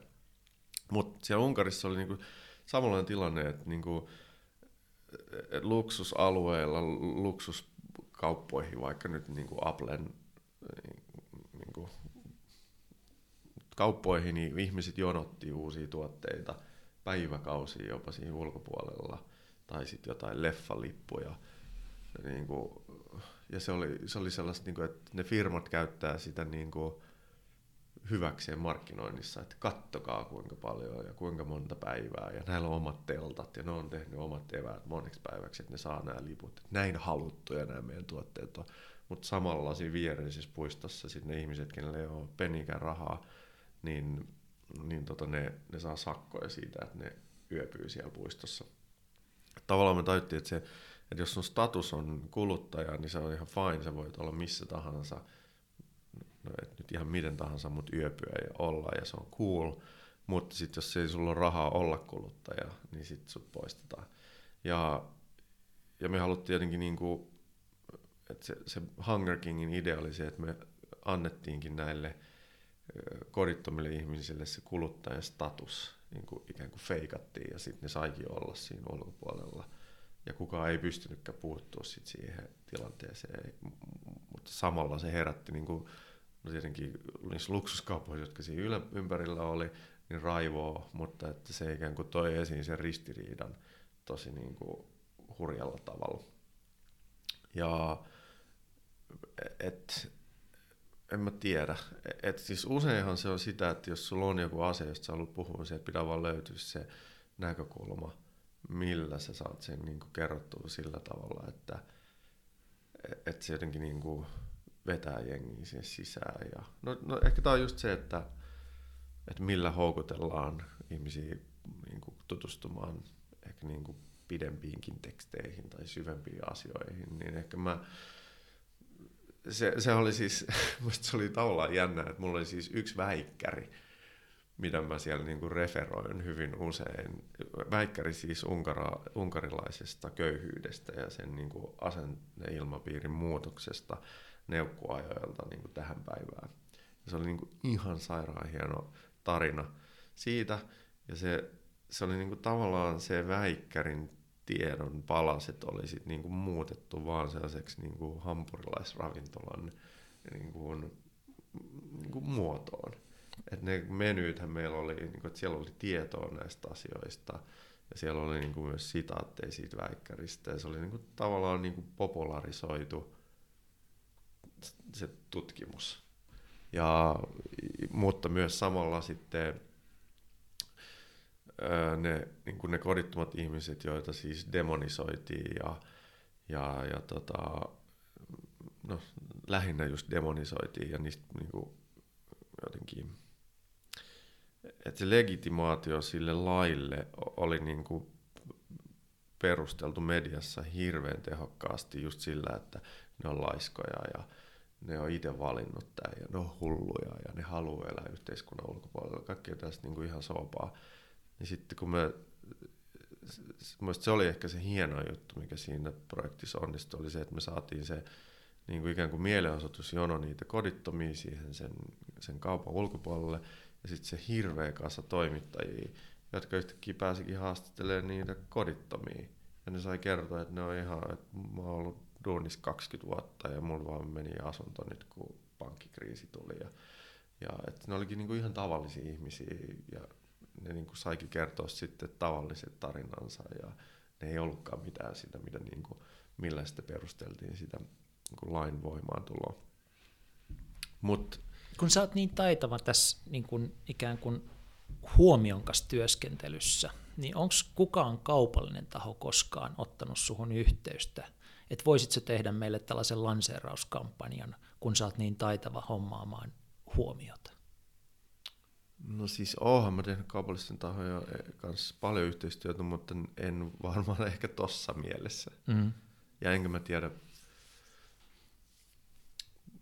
Se olisi entistä mutkikkaampi niin. kysymyksen asettelu varmaan. Me puhuttiin tuossa yhden maineikkaan muusikon kanssa juuri siitä, että se, se oli saanut jonkun jollain isolta firmalta niin kuin sellaisen tarjouksen, että että saat sata tonnia, jos tulet mm. tekemään mainoskampanja meille. Mutta se olisi taas sellainen firma, jolla niinku sen maine niinku kärsisi tosi pahasti, että voisiko se enää olla sit niinku millään, niinku, että olisiko se enää uskottava taiteilija sit sen jälkeen, niin se on tavallaan noin tosi hankali juttuja, että, että mitä se sitten, no, mitä sä teet tuollaisessa tilanteessa, mm, että jos mm. ei sulla ole rahaa, ja mitä kaikkea se mahdollistaa se sata tonnia niin sit niinku sieltä taiteen tekemisen puolella ja näin päin pois. Et se on niinku, se on tavallaan tämä maailma on tosi hurja, että se on niinku, ne rahat on niin paljon suuremmat siellä niinku sitten, no, et tyyli, että sä voit niinku tehdä julkisella puolella mitä tahansa psykologihommia ja auttaa ihmisiä ihan älyttömästi, mutta sun palkka on ihan niin kuin pohjalla, mutta, mutta sitten bisneskonsulttina sun palkka nouseekin sit niinku ihan niinku miellyttömiä. se on tavallaan niinku, se ei ole vaan taiteilijan puolella, vaan se on niinku oikeastaan joka alalla. Niin se on jotenkin hirveän surullista ja se on hirveän vaikea. En mä, mä en taas niinku ehkä pysty lähteä moralisoimaan siitä, että kannattaako se sata tonnia ottaa vai ei. Totta kai se kannattaa ottaa, jos niinku se tarvii. Mutta mut, mut ei mulle ole kyllä siis tullut ehkä tollasta. onko se sitten niinku, että kuva musta on se, että mä en... Siis käyhän mä puhuu yrityksille. Joo. Olihan mä just Kannesin mainosfestivaaleilla Ami Hasanin kanssa puhumassa siitä, että niinku, no puhumassa antimainonnasta ja, ja niinku siitä, miten myös mainosihmisten pitäisi jotenkin rakentaa parempaa maailmaa ja hmm. sanoa asiakkaille ehkä, että te voisitte miettiä myös näitä asioita. Että kyllähän mä meen Mulla oli jossain vaiheessa sellainen omituinen ajatus, että mun ei kansi puhua kuin niille ihmisille, jotka on samaa mieltä mun kanssa. Mutta jos näin kun sen sanoo, niin se kuulostaa aika typerältä. Niin sitten mä päätin, että totta kai kun erityisesti jos pitää puhua, niin kyllähän kansi mennä puhua niille, jotka on eri mieltä. Niin, mutta en mä, ei oikeastaan mitään, olihan mulla Bob Helsingin kanssa silloin mm. aikoinaan tehtiin yhteisprojekteja ja totta kai ne kuului, niin nehän oli niiden projekteja myös, että kyllähän ne sai siitä. Niin kuin. Mä löysin lukiessani sinusta niin kuin kaksi lausetta, jotka sinänsä mulle riittää perustelemaan. No, mulle sitä erikseen tarvitse perustella, mutta joiden kautta voisi perustella niin kuin musta melkein kenelle tahansa, miksi taiteesta kannattaa olla kiinnostunut. Toinen lause, joka pysäytti mut, oli tämmöinen, että taide on valhe, joka paljastaa totuuden. Se on Picasson lause. Se on Picasson lause se oli jotenkin fantastisen hieno. Pätee aika moneen sun duuniin. Mm. Toinen, mikä herätti mun niin pysäytti kanssa, oli tämmöinen, että taide synnyttää prototyyppejä, jota muut voi sitten testata massatuotannossa. Ja, ja tavallaan, että et sun tehtävä on tehdä se uniikki, kokeilla minkälaisia reaktioita siitä syntyy, ja jos se oivallus on jollakin tavalla tärkeä, niin sitten joku muu voi skaalata siitä – niin kuin isompia asioita. Oletko vielä nähnyt, että sun tekemisellä olisi ollut tämmöistä vaikutusta, että joku olisi napannut kiinni, että hei, että tollaikin voisi tehdä ja sitten lähtenyt tota, tekemään siitä vielä isompaa kuin mihin sä pystyt? No en, en mä tiedä. Ei taide supermarketteja, ei ole vielä ei, avattu. Eikä... No siis on, onhan niitä itse asiassa no, tota, ympäri maailmaa löytyy. Joo. Ja eikö on siis ihan, mä itse asiassa näin jossain tuolla joku lentokenttä. Mä en muista millä lentokentällä oli sellainen taidesupermarket. Mm. Mut, mut, niin. Sä mainitsit tuossa Picasson. Onko sulla muuten jotain muita esikuvia tai ihmisiä, joiden tekemisiä sä oot analysoinut ja purkanut ja oppinut niistä, kun sä oot rakentanut näitä omia projekteja? Siis on totta kai. Siis Warholhan on yksi Toki, tärkeimmistä jo. mulle. Ja siis toi Martin Kippenberger oli taas sitten, se on niinku saksalainen Warhol-versio, mutta silleen niinku, mitä mä sanon, sellainen niinku, että jos Warhol teki Coca-Colasta, niin, niin Kippenberger olisi tehnyt Lidlistä tai mm. niinku halpa, ha, halpa tota, tuotteista ja Ankean kansan brändeistä juttuja. Silloin oli myös mediastuntit, oli aika vahvoja. On, siis onhan noita tosi paljon. Ja on niin kuin,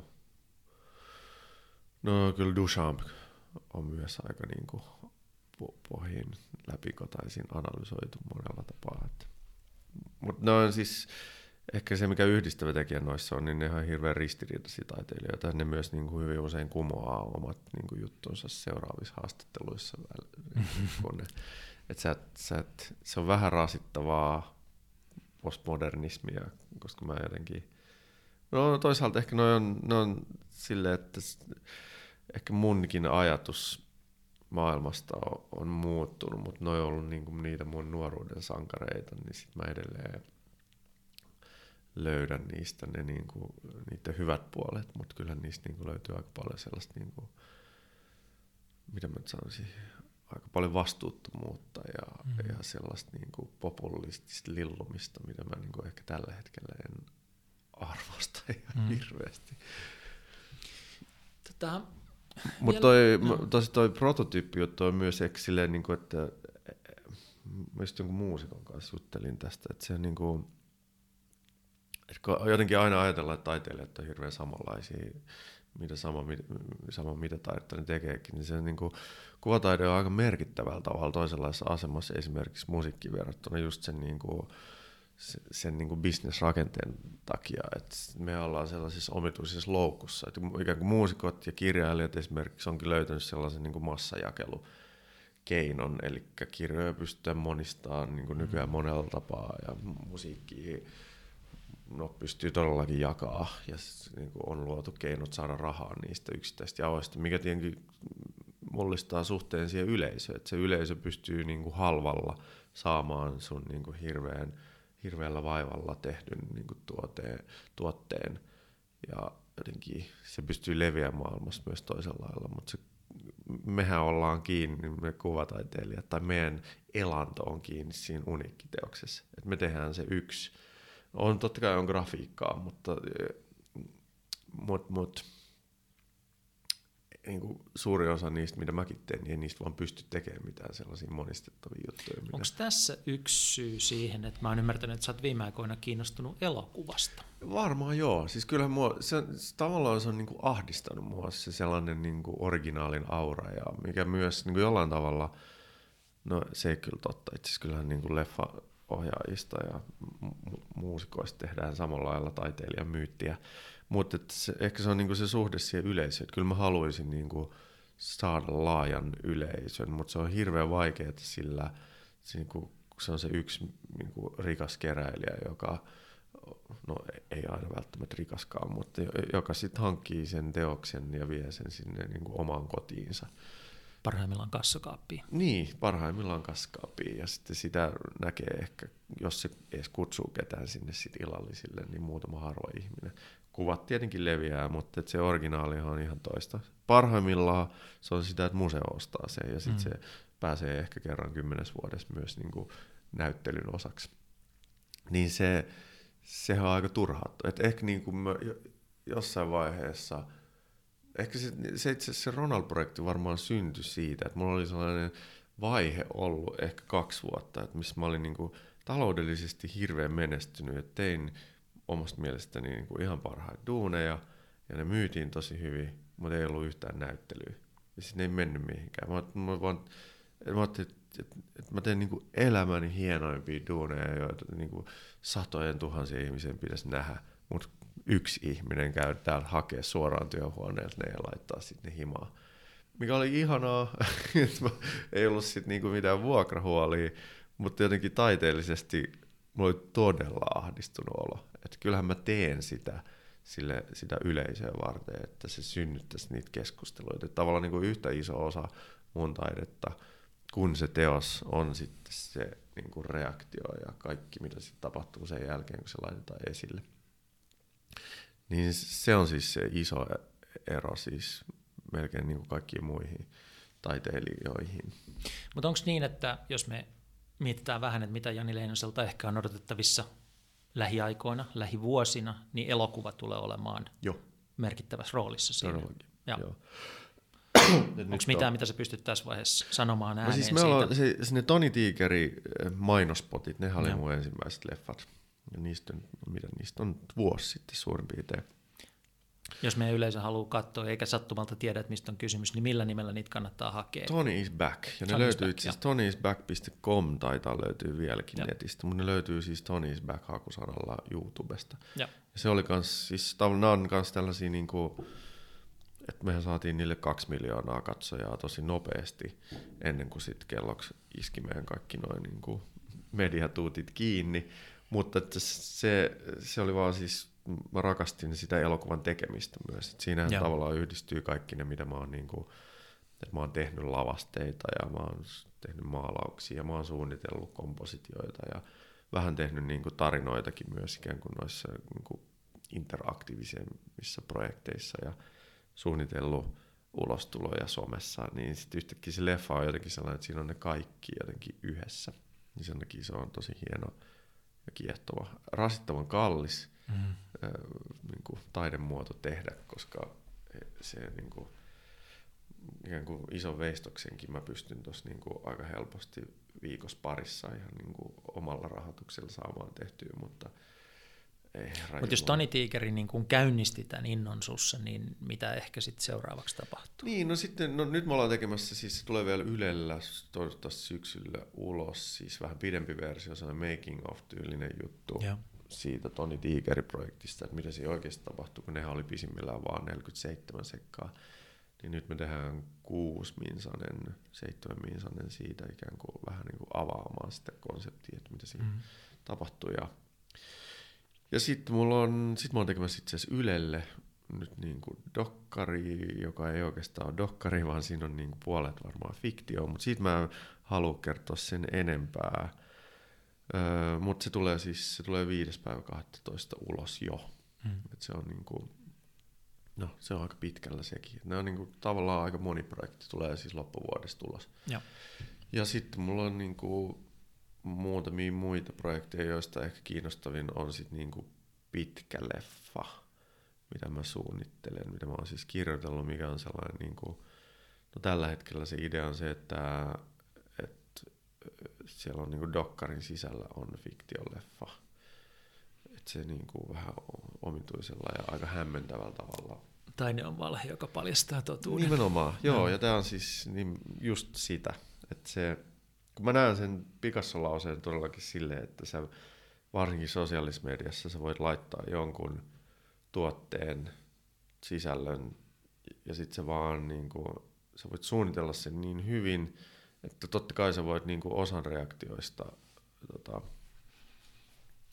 ennakoida, mutta iso osa niitä reaktioista on sitten vaan niin kuin bonusjuttu. Mutta että, mitä, mitä mä sitä nyt sanoisin? No, että se, se, se miten, niin kuin, että ne reaktiot voisi kirjoittaa siihen käsikirjoitukseen mukaan myös. Mutta se on mun mielestä paljon hienompaa usein se, että, että tota, sä vaan laitat sen selittelemättömän tuotteen sinne mm. ulos ja sitten ne ihmisten niin kuin reaktiot, vaikka nyt siihen Ronaldin kidnappaamiseen kertookin sit suurimman osan siitä tarinasta.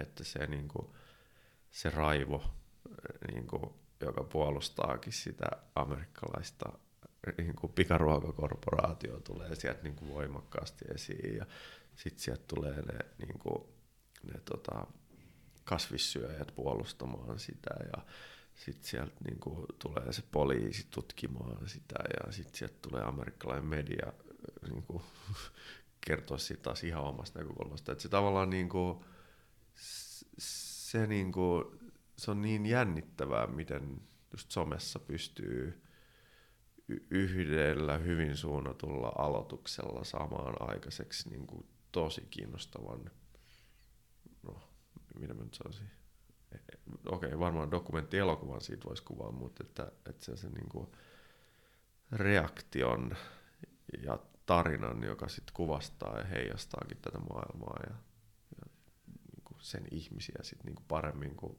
käsikirjoitettu juttu. Tämä ympäristö tehdä taidetta, erityisesti kantauttavaa taidetta, on mun mielestä kovasti muuttunut siitä, mitä se oli ennen sosiaalista mediaa. Et niin kun, jos sä olet kantauttava taiteilija ennen tätä aikaa, niin instituutiot, ja ennen digitaalista aikaa, niin instituutiot oli aika fiksattuja. Joo. Siis sille, että mikä niiden asema meidän elämässä oli. Oli se kirkko tai eduskunta tai kansallisvaltio tai valkoinen mies tai, tai mikä media. se Tai media. Ja nyt niin kuin yksi toisensa jälkeen näistä murtuu, ihan niin kuin, vaan ne vaan murtuu. Ja, ja tota, äh, tavallaan meidän ajassa on koko ajan vähemmän ja vähemmän ehkä sellaisia niin kuin itsestään selviä, pysyviä instituutioita, joita vastaan, niin kuin vastaan tämmöinen kriittinen taiteilija voi, voi asettua tai taiteellaan hyökätä. Ja pikemminkin mä kokisin, että meidän niin kuin, et, ennen, jos ajatellaan, että taiteella on tehtävä, niin yksi sen tehtävistä ehkä aikaisemmin oli nimenomaan tämä kritiikki. Että se niin kuin, piti nämä, nämä tuota, instituutiot jotenkin niin kuin järjestyksessä ja, ja, ja tuota, e, elossa kritisoimalla niitä, mutta nyt me eletään niin kuin aikaa, jossa kaikki murtuu. Niin jotenkin minusta tästä ajassa vielä enemmän kuin tarve kritiikille, niin nousee niin kuin tarve jollekin rakentavalle. Jollekin, niin kuin, että mä en tiedä onko se taiteen tehtävä vai kenen tehtävä se on, mutta että niin kuin nyt sä teet yhteiskuntakriittistä taidetta maailmassa, jossa yhteiskunnat toisensa jälkeen näyttävät ajautuvan kriisiin. Siis teenkö? Mun mielestä sä teet, mun mielestä mä kuvaan nyt maailmaa, en, en sun taidetta, niin. vaan että ma- maailma on sellainen, joka niin. niin kuin, tuntuu niin kuin hajoavan joka paikasta. Niin, sä oot totta, mutta kyllähän niin kuin, No, no, no. puhutaan nyt vaikka siitä Ronald-projektista taas. Mutta se on hyvä esimerkki mun mielestä siitä, että ehkä se, niin kuin, vaikka se olikin konfliktihakoinen ja äh, tavallaan haastoi riitaa ja osoitti myös niin kuin, niitä epäkohtia äh, ruokateollisuudessa, niin kyllähän se niin kuin koko se paketti, jos sä luet sen, niin sehän tarjoaa myös ratkaisuja. Et siellä oli siis niin kuin että siellä oli kaikki ne ratkaisut jo valmiina. Että se ikään kuin mm. myös kuvitteli niin kuin paremman maailman. Ja. ja siellä oli niin kuin, ja mun mielestä eihän me voida kuvitella parempaa maailmaa, ellei me tajuta, että mikä tässä on vialla. Että jos me ajatellaan, että kaikki on ihan ok, mikä on mun mielestä hyvin pitkä ollut se niin kuin diskurssi, että me voidaan muuttaa vaan mm. pieniä asioita, koska tämä on, on fiksattu. Tämä meidän poliittinen järjestelmä on tällainen, me voidaan vähän korjailla sitä, tai kapitalismi on tällainen, me voidaan vähän korjailla sitä, mutta kukaan harva ehdottaa niin kuin isoja muutoksia enää.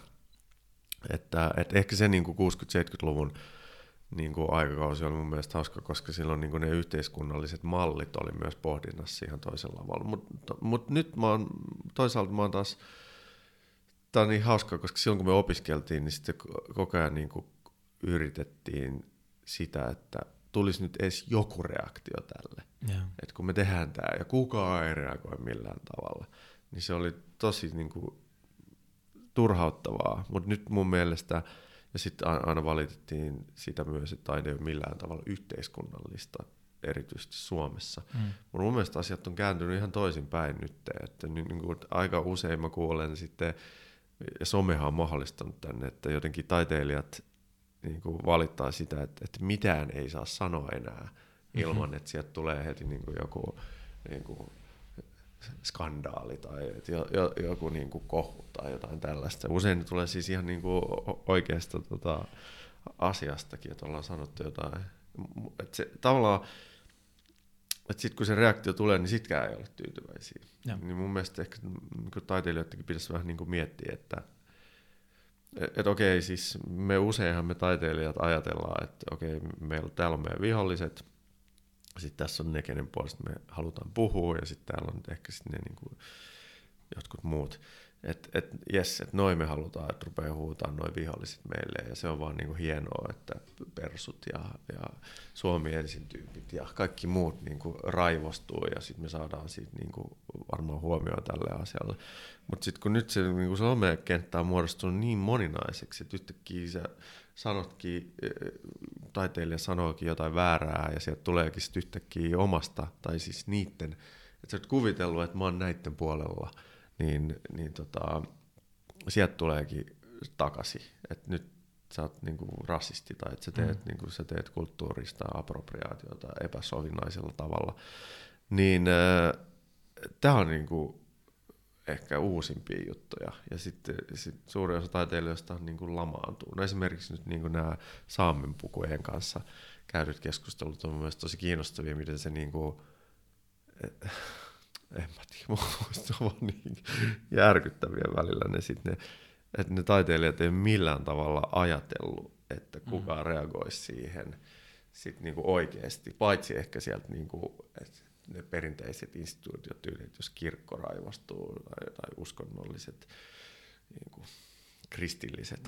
Mutta nykyään on siis sellainen jännittävä instituutio, on, on kirkkoja, on eduskuntaa ja on oikeuslaitosta ja kaikkea tämmöistä, ja sitten on tämä some, niin, Some joo. raivostuu. Joo. Ja niin kuin se olisi joku niin kuin yhtenäinen niin, instituutio. Niin, aivan.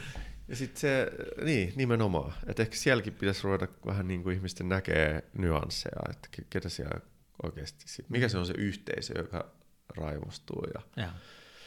Siis mä, mä on totta kai ylilyöntejäkin, ja, ja sitten kun se niin kuin teilaus rulla lähtee päälle, niin siellähän sitten helposti teilataan, mutta useinhan ne kestää sen kaksi päivää. No. Mutta myös kyllähän siellä on, niinku, just jos niinku vähemmistöasioista puhutaan, vaikka nyt näistä saamepukujen väärinkäytöksistä, niin mun mielestä ne on todella asiallisia.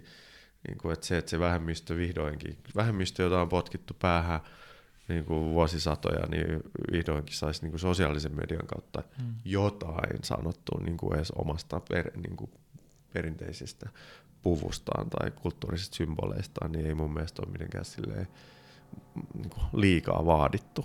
Mutta tavallaan se on, niin kuin, että jotenkin sitä sensuurikeskustelua on kanssa jännä, että se on niin kuin se ensimmäinen argumentti, että usein, että aha, että, että ai jaa, että ei mitään saa sanoa enää.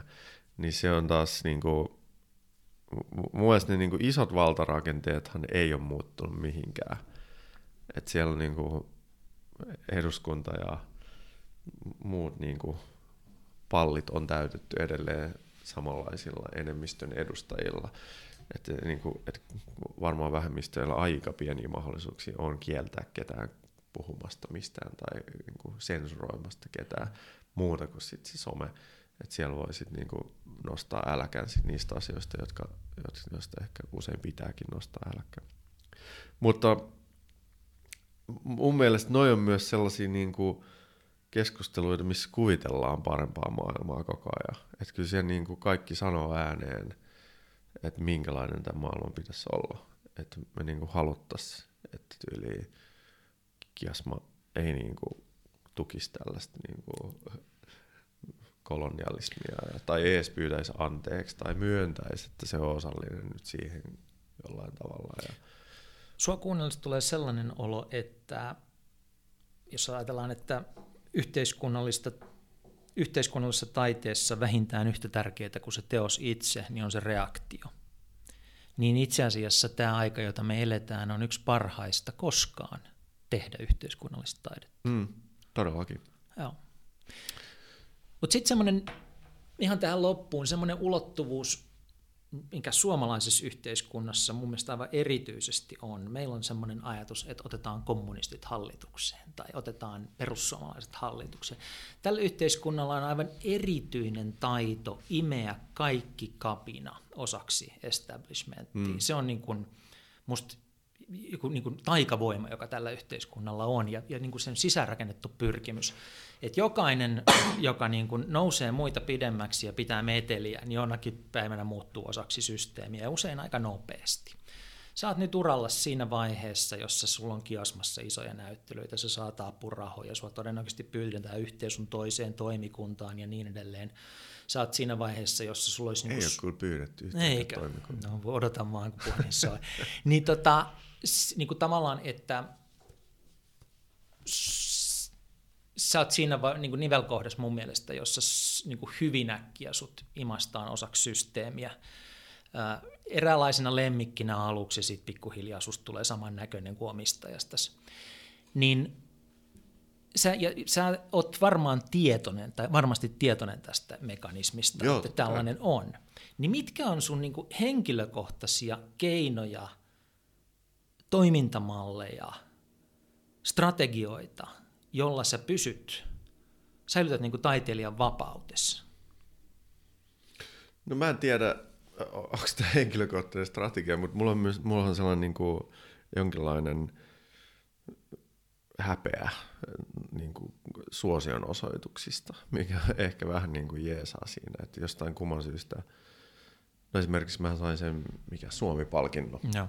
Niin se, se, se on niin kuin, mä vaan niin kuin, tavallaan mä olin tosi iloinen ja niin kuin innoissani siitä, että sellainen tulee, mutta samalla se vaan tuntuu todella pahalta, että se, no erityisesti tietenkin, että se tulee niin kuin tällä hallituskaudelta ja kokoomusministeriltä, että se niin kuin, se tunteiden ristiriita, mikä se synnytti, oli niin kuin aika niin kuin jännittävää ja, ja se, miten niin kuin, mä kävin läpi sitä sitten, että mistä se oikeasti syntyy. Ja totta kai tämähän on se niin kuin, olennainen osa, että, että sä haluaisit, että joku silittää sut kuoliaksi.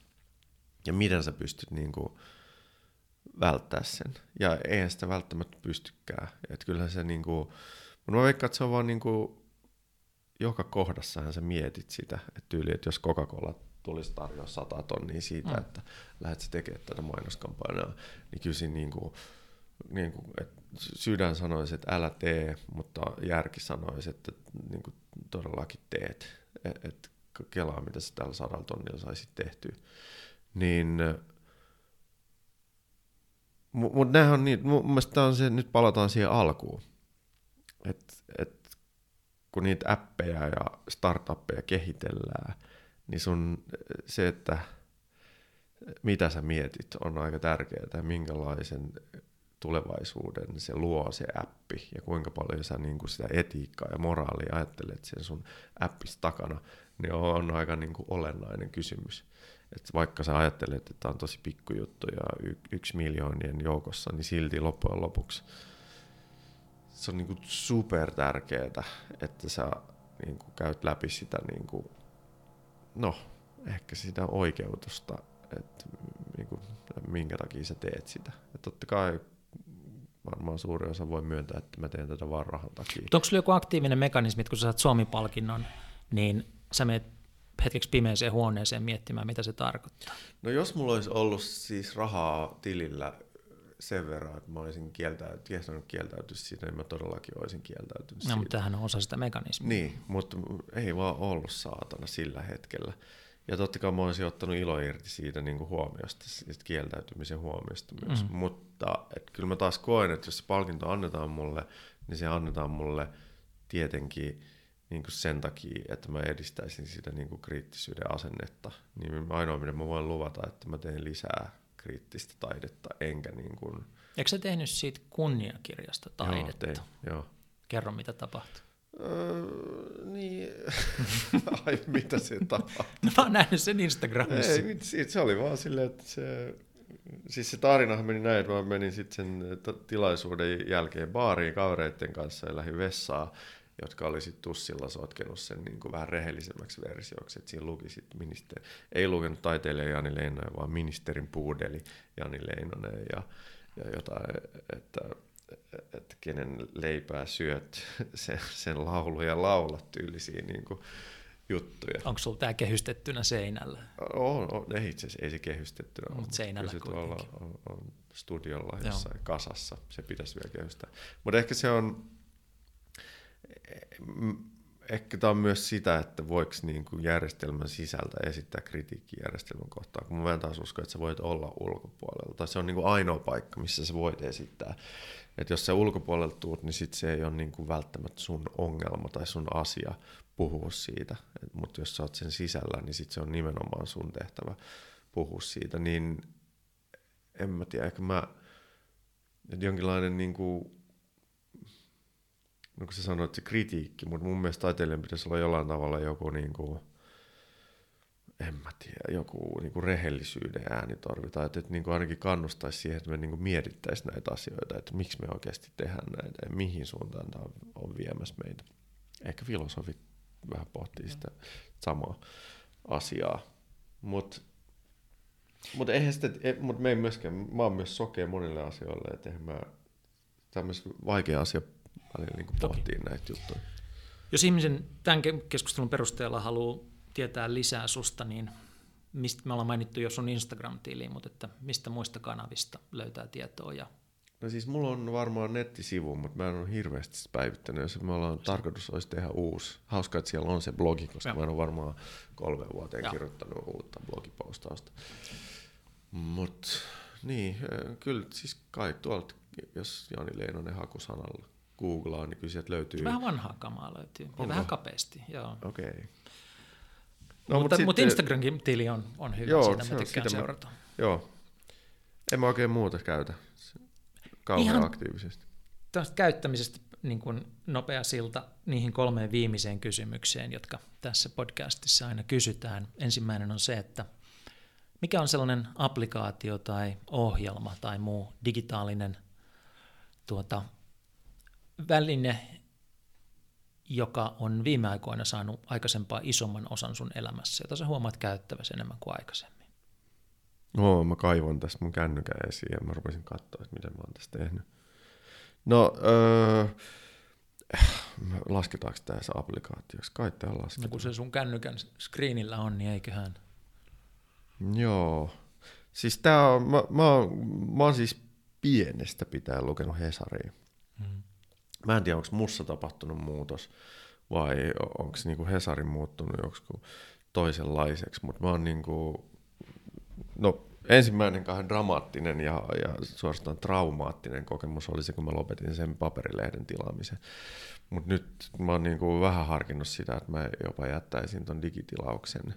Ja sitten mä oon yrittänyt hakea vähän, vähän nyt, siis Guardiania mä oon nyt lu, ruvennut lukea Se on fantastinen. aika paljon. Ja siellä mä oon itse asiassa miettinyt just näitäkin asioita, kun välillä niilläkin on sitä ihanaa hömpää siellä, että niillä on siis, On pakko olla. Jonkin Siellä verran on sitä julkista. seksiä ja suolenpätkin joukossa, kyllä. mikä on tosi niin kuin jännää. Mutta sitten siellä on myös se toinen pää, ja siellä ne saa Joo. niin kuin ihan toisenlaisen näkökulman. Ja No sitten New just York Timesiin, Pari päivää sitten Obama kirjoitti Guardianissa ruokatuotannosta, että niillä on tällaisiakin avustajia. joo, niinpä. Mutta myös sit se kulttuuripuoli, ne arvioi myös. Siellä on sarjakuva, mä rakastan sarjakuvia, niin sitten se niin kuin, lö, niin kuin kaikki, no ei kaikki, mutta siellä on todella paljon arvioita sarjakuvakirjoista, jotka on julkaistu, ja kirja-arvioita ihan mielettömiä. Ja se, niin kuin se kulttuuritarjonta on, on ihan niin kuin toisen näkökulmasta. Ja sitten, no en mä tiedä, siis Yle Areenaa mä katson niin yllättävän paljon Joo. myös. Ja sitten ehkä HBO on sitten kolmanneksi suosituin. Kulutus paljon dokumentteja. Äh, joo, mutta mulla on vähän sellainen ongelma, että mun pitäisi katsoa ne, mä katson aika pa- paljon päivällä niin kuin ikään kuin tutkimusmatskuna, koska mä en sitten illalla jaksa katsoa, kun Mm. dokkarit on välillä aika raskaita, niin sitten mä jotenkin valahdan sinne fiktion puolelle yleensä niin kuin se illan suurkulutus. Okei. Okay. Mites kirjat? Tota, onko se viime aikoina lukenut sellaista kirjaa, jota sä oot huomannut suosittelevas ystävillesi ja muille vastaantulijoille? No siis, mä en ole päässyt sitä siis loppuun, mutta siis toi koko Mubarakin Ruskeat tytöt on mulla nyt luvun alla. Ja se on kyllä siis tosi hieno tarina. No se on vielä suomalainen suomeksi kirja. Niin kuin nainen, jo- jonka, joka tota, on hieman erivärinen kuin valtaväestö ja silti ikään kuin, se, niin kuin sen kokemus on niin toisenlainen. Niin mun mielestä se on, niin kuin, se on myös silleen ollut tosi kiinnostavaa niin kuin silmien avaavaa kokemusta. Mä se on varmaan vähän nuorempi kuin minä, mutta silti jotenkin siellä on aika paljon sellaisia juttuja, jotka puhuttelee mua, että miten ihminen voi nähdä sit niin kuin asiat niin toisella tavalla. Et, ja just ehkä niin kuin omasta sokeudesta kertoo enemmänkin. Et voi, niin kuin, mä just mietin, että pitää viedä mutsille se kanssa niin kuin luettavaksi. Äiti lukee eläkkeelle ihan hirveästi kirjoja, mä aina vien sen silleen. Tota, no se on nyt ainakin tosi kova. Sitten mä oon lukemassa sellaista, mistä mä en muista sen kirjailijan nimeä, sellaista Amerikaana tota, kirjaa. Se on kanssa. No, no mulla on oikeastaan sen jälkeen nyt, tuon Ruskeat tytöt kirjan mä arvotin aikaisemmin jo, mutta tota, mutta sen jälkeen kun mä kävin sen mun kirjahyllyn läpi ja tajusin, miten niin kuin valkoista Mm. kirjallisuutta se on, niin sit mä oon yrittänyt vähän niin kuin lukea, lukea eri näkökulmasta. Ja niin kuin lähinnä just niin katsoa, että kuka se on kirjoittanut. Mut, mut, siis on tosi paljon. Sitten noita Gladwellin kirjoja mä jotenkin niin aina plärään. Niissä on jotain niin kuin sellaista hienoa melkein jokaisessa niissä. Ja ne on mulla taitaa olla melkein kaikki siellä hyllyssä, josta ainakin aina löytyy ihan sama mikä taideprojekti se on, niin sieltä löytyy aina jotain niin kuin kiinnostavia niin kuin kohtia ja teorioita ja tutkimuksia, jotka, joilla jotenkin selittää maailmaa ihan toisella lailla. Onko näistä Gladwellin kirjoista joku, joka nousee yli muiden? Voisiko, en tiedä, voisiko se olla se, kun mä luin sen Blinkin niin kuin eka, Joo. niin se on varmaan ehkä se. Mutta siis myös sitten toi, mikä se on se? Leimahduspiste oli ja Toi, toi. David ja Goliath ja Ei, no se mä luin, se on niinku se vika, minkä mä luin. Mutta siis toi, toi, kertoo niinku tällä, mi, mikä se on, hitto, mä en muista sen nimeä nyt. se kertoo ikään kuin tällaisista mm, ihmisistä, jotka, jotka tota, saattaa kääntää. Outliers. Outliers, joo, Joo. kyllä. Se on ehkä, se on siellä ehkä top kakkosena Blinkin jälkeen. Sitten se viimeinen kysymys, joka on se, että kun Jani Leinonen vietät hyvän viikonlopun Suomessa, niin missä sen vietät ja mitä sitten No tapahtuu? asiassa hauska. Mun, mun siis viime viikonloppu oli niinku hämmästyttävän hieno. Ja me tehtiin hirveästi kaikenlaista, mutta siis ehkä niinku se hienous oli se, että mun kaveri on opiskellut Bostonissa ja siltä tuli bostonilainen kaveri käymään. Ja, ja tota, se, että sä niinku viedät sen päivän sen turistin kanssa ja näytät sille Helsinkiin. Meet paikkoihin, mihin sä joka tapauksessa olisit mennyt, mutta sä joudut katsoa sitä niinku ihan toisesta näkökulmasta. Ja miten fiiliksissä se oli niin arkisista asioista. Niin kuin ihan vaan, että meillä on joku barbecue jossain takapihalla tai niin kuin, mitä tahansa mihin me mennään, niin se näkee ne ihan niin kuin toisenlaisesta näkökulmasta. Ja että se tulee ikään kuin, mun Boston on niin, kuin niin makea paikka, mä en ole siis ikinä käynyt siellä, mä haluaisin mennä ja se on jotenkin mulle tosi mm. eksoottinen ja hieno. Ja sit, sit, sit sieltä tulee sitten joku ihminen tänne ja onkin silleen, että vitsi, täällä on niin makeita juttuja, kaikki teidän keskustelut, että se oli niinku, se oli vaan täpinöissä siitä ja sanoi, että vitsi, pitää ehkä muuttaa tänne. Ja, ja niin, eks se on mun mielestä hieno viikonloppu, koska se yhtäkkiä siinä tuleekin se toinen näkökulma, mistä sä yhtäkkiä arvostatkin myös niitä omia arkisia asioita, joita sä et ehkä edes huomaisi niin paljon enemmän. Oliko joku semmoinen havainto, jonka hän teki, joka tuli sulle täydellisenä No ei, yllätyksenä? mä, ehkä just se niinku tyyli, että mun mielestä me juteltiin ihan niinku normijuttuja niinku siinä niinku barbecue-pöydässä vaan kun syötiin, mutta sitten se oli vaan niinku, en mä tiedä onko sitä niinku amerikkalainen näkökulma vai mi- mistä se johtui, mutta että se, se vaan koki se, että, niinku, että jotenkin ne keskustelut oli vaan niin makeita, että se, se, Mm. mm. sen mielestä se oli niinku tosi hienoa, että, että onkin joku paikka, missä voidaan keskustella. Ja sitten se, sitten sen mielestä Helsinki oli jotenkin sille niin, kuin niin rauhallinen ja se, että sä pystyt polkemaan joka paikkaa. Ei ole sellaista niin kuin hirveät hälyä ja meininkiä koko aikaa. No sunnuntai oli tietenkin aika, no oli kyllä paljon tapahtumaakin, mutta et, no, et kyllä mä sen itsekin tiedän. Mä just niin kuin tavallaan mietin, ainoa paska Helsingissä on myös tämä lämpötila vaan välillä. Mutta mut et yhtäkkiä joku toinen sanoo se ääneen, niin sitten se on, siinä on jotain sellaista, niinku, mit- mitä se, se niinku, serene, se käytti jotain sanaa, tai tranquil, tai Mm. joku niinku tällainen niinku, niinku kiva sana kuvaamaan Helsinkiä. Meillä helsinkiläisillä ja suomalaisillahan on- olisi usein hirveä halu, että Helsinki olisi suurkaupunki. Mm. Mutta itse asiassa Helsingin houkuttelevin ulottuvuus taitaa olla se, että se ei ole suurkaupunki. Kyllä. Tuhannet kiitokset Jani Leinonen. Tämä oli fantastista saada jutella Hei, kiitos. Oli hauskaa.